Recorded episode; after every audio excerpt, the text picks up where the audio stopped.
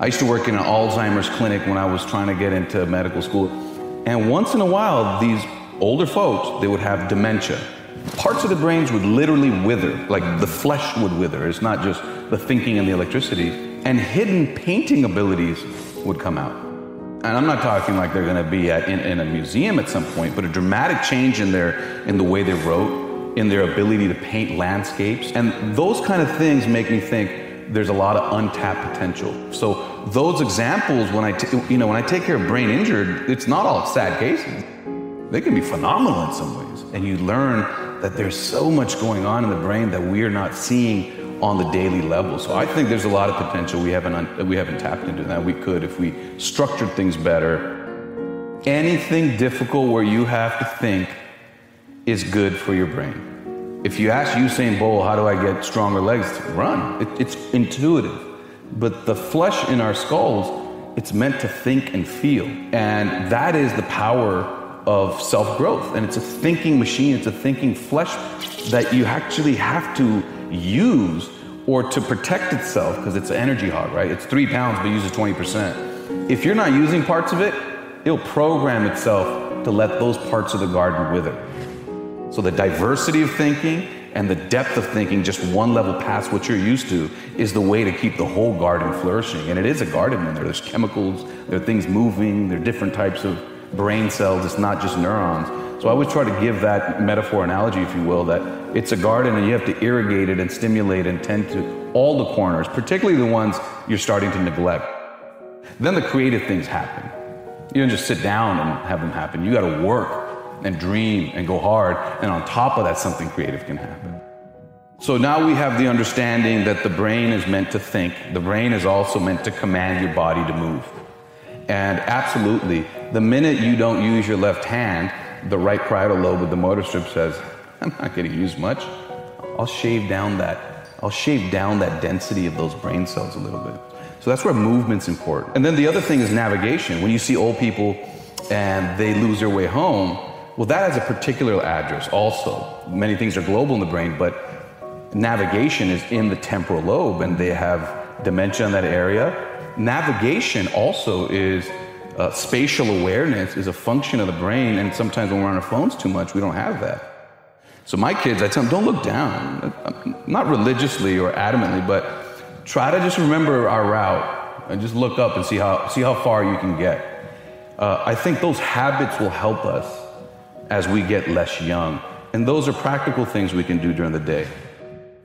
And as far as the, uh, the other element is brain training, it, it doesn't have to be some weird game that's not intuitive. I think brain training just means learning as a habit, one step past where you're comfortable. If you're reading and you know it, your brain's an, it's an idle. If it's too hard, it's not even engaged. It's, it's, I'm not, I'm not even going to win this race. I'm not going to kick in a second gear. So just, just like video games, just good enough to get to the next level, right? They don't hit you with the fifth level, the tilt level up front. It's level one to level two, level two to level three. And that's what learning is. So despite your knowledge and intellect, it's just that level right beyond you that is brain training. So you don't have to buy an app. You just have to challenge yourself and think. Brain's a hybrid vehicle. It grew, it evolved through through thousands and thousands and thousands of years of lots of food scarcity. You didn't eat all the time.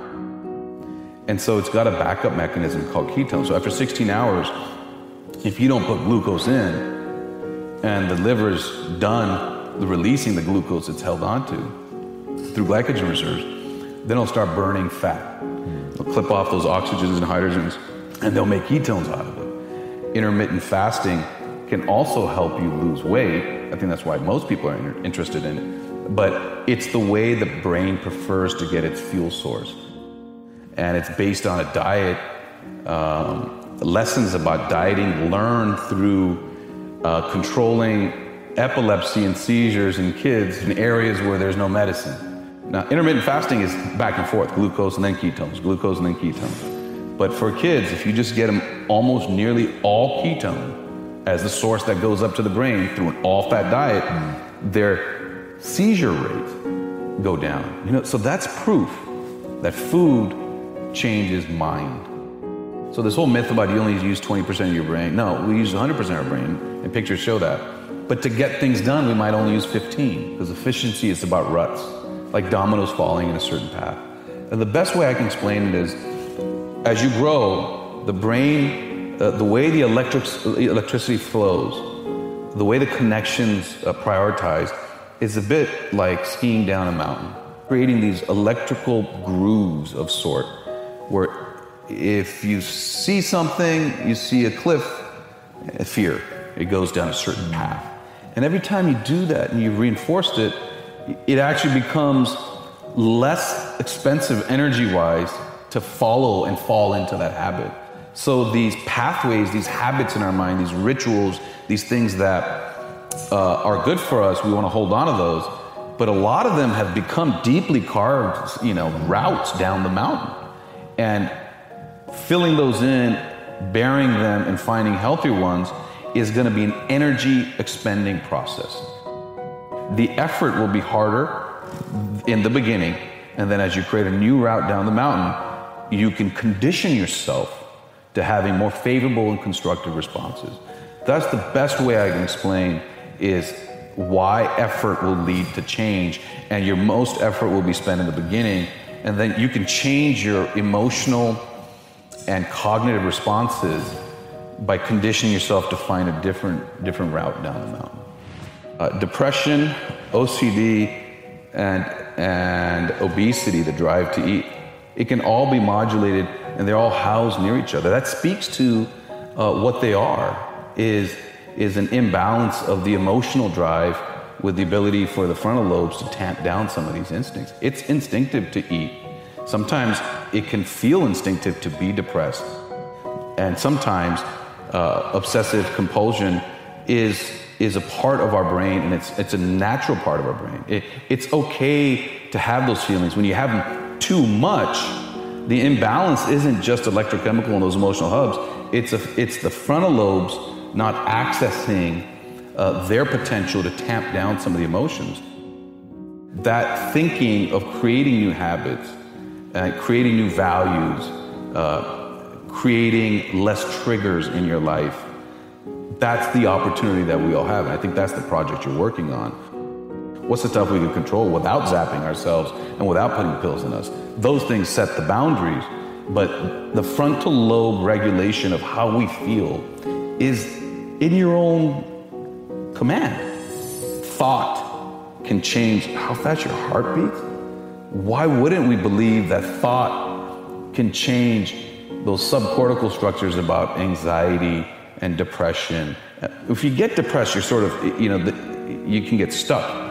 But people who aren't having those mental health issues, but just want to be better and live a more rich life in the sense of personal experience, we can think about our lives and our habits and triggers and create effects inside us. The mind body connection is is mind down to body. And many people feel, you know, body back up to mind, and that's where meditation and, and, and meditative breathing come in. It, it's not a simple one.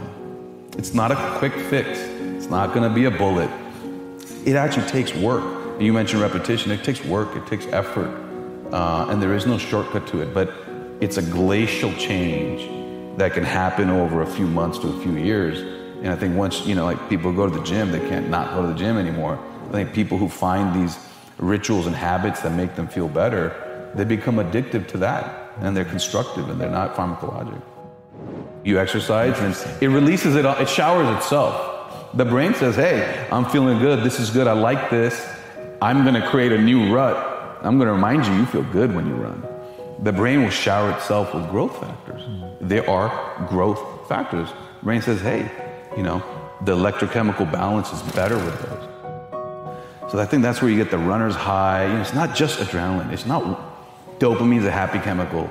I'm jacked up. I'm on adrenaline. It's just such a complex ecosystem.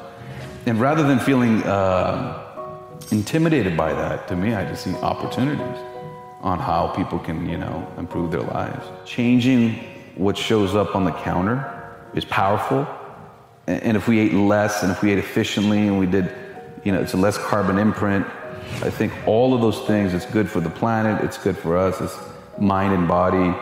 And And then it's also communal. You know, then then it goes to the next generations. It's not just something I did. And then I think it can perpetuate, so it's not just an individual thing.